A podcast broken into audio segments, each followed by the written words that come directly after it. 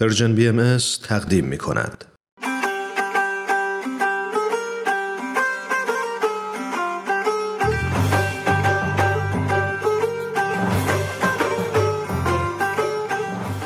سربلندی ایران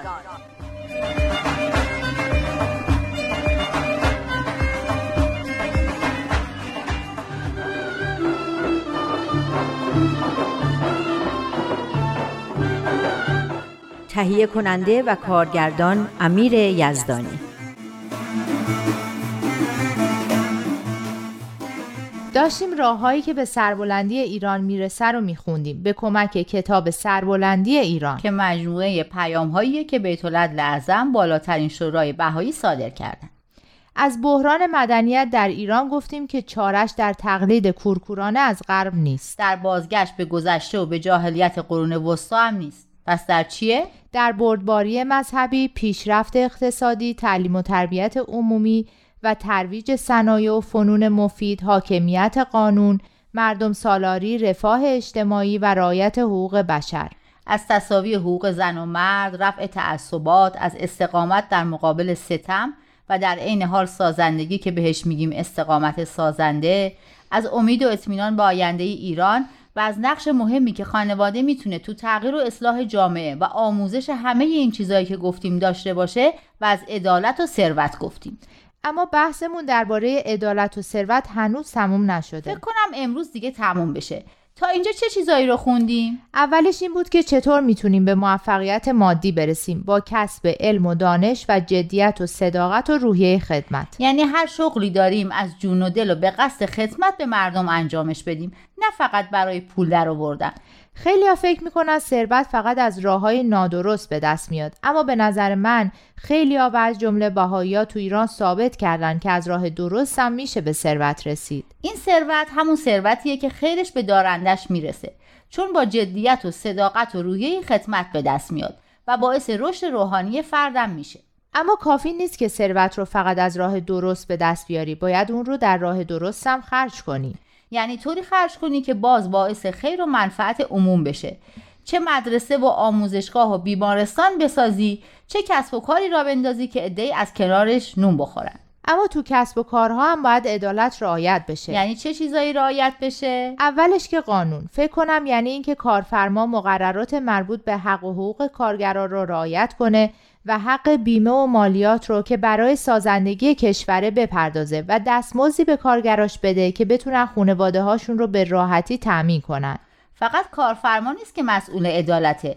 کارگرم باید با نهایت صداقت و امانت و دلسوزی کار کنه. قیمت کالا یا حالا خدماتی هم که ارائه می‌کنن باید عادلانه تعیین بشه. و سود بیش از حد روش نکشن. یه چیز دیگه هم بود. سهیم شدن کارگرا در سود کارخونه ها اینم فکر خیلی خوبیه. اینم باعث میشه که سودها عادلانه تر تقسیم بشه و همه از یه رفاه نسبی برخوردار بشن. اصلا در پیام هست که بذار از روی خودش بخونم. عدالت اجتماعی در شرایطی امکان پذیر خواهد بود که همگان از رفاه نسبی مادی برخوردار و در اکتساب خصائص معنوی کوشا باشند.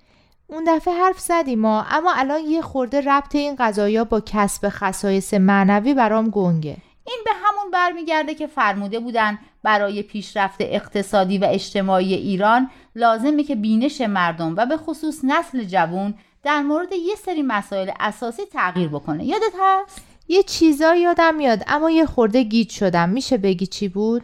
فرموده بودن که بینش مردم نسبت به هدف اصلی زندگی راه ترقی و تقدم مفهوم رستگاری و سعادت ابدی و جایگاه مادیات در حیات شخصی و خانوادگی باید به کلی تغییر بکنه.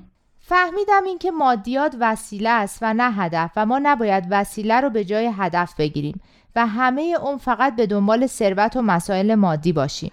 آره دقیقا. مسئله اینه که امکانات مادی برای این خوبه که به ما کمک کنه فضیلت های انسانی رو در خودمون تقویت کنیم و به رشد روحانی و معنوی برسیم. حالا چه موقعی که داریم ثروت رو به دست میاریم چه موقعی که داریم خرجش می‌کنیم؟ آفرین درسته. برای همینم اگه بخوایم ثروت رو از راه های غیرقانونی و غیر اخلاقی و یا از راههایی مثل استثمار و احتکار و انحصار و تولید کالاهایی که به مردم آسیب می‌زنن به دست بیاریم خیلی اشتباهه چون هدف زندگی رو که ترقی روحمونه رو فدای وسیله کردیم که ثروت باشه درسته؟ دقیقا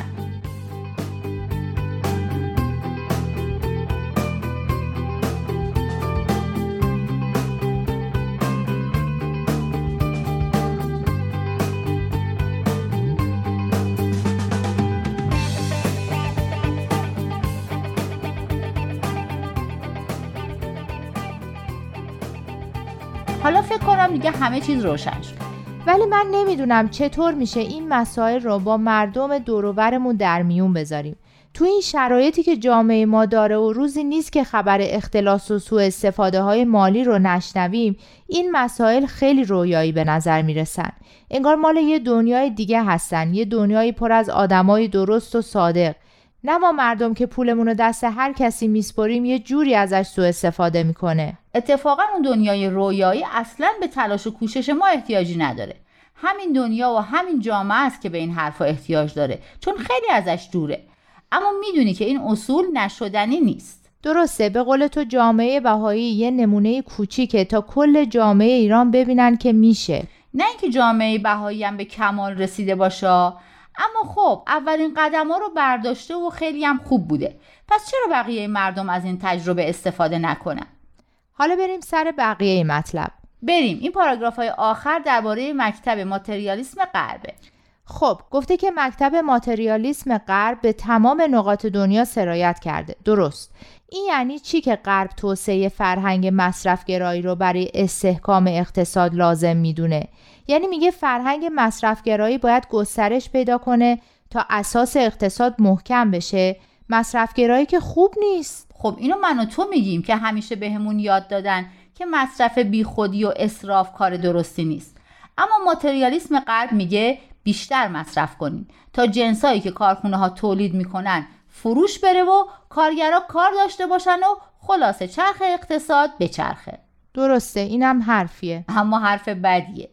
اگه همینجور به تولید کردن و مصرف کردن ادامه بدیم زیاد طول نمی‌کشه که کره زمین میشه. یه کوه بزرگ زباله با آب و هوا و خاکی که اونقدر آلوده است که دیگه نمیشه توش زندگی کرد. راست میگی. اما چاره چیه؟ در نقطه مقابل غرب بنیادگرایی دینیه.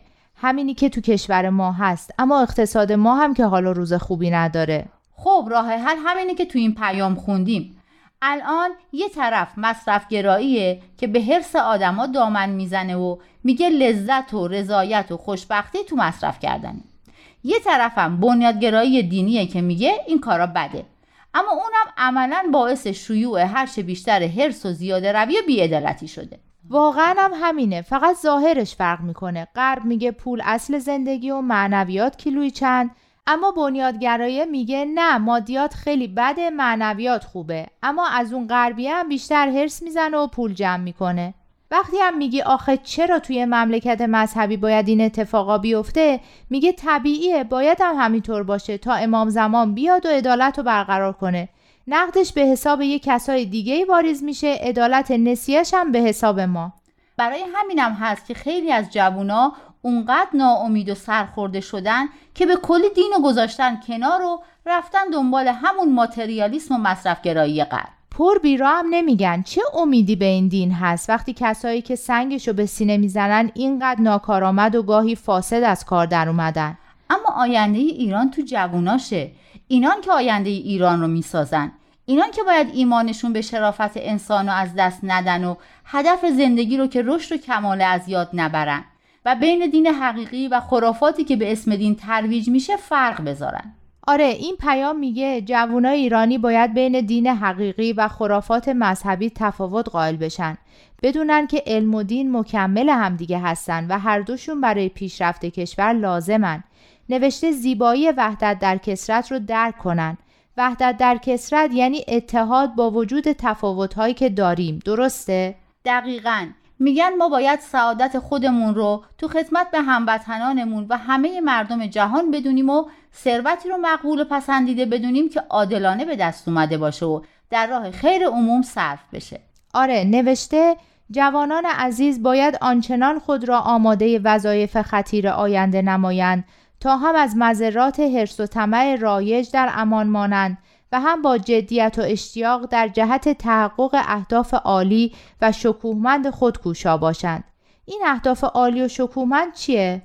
فکر کنم منظور اهدافی مثل آبادانی و ترقی ایران رفاه و صلح جهان که تلاش برای رسیدن به اونا باعث رشد روحانی و شکوفایی استعدادهای خودمون هم میشه.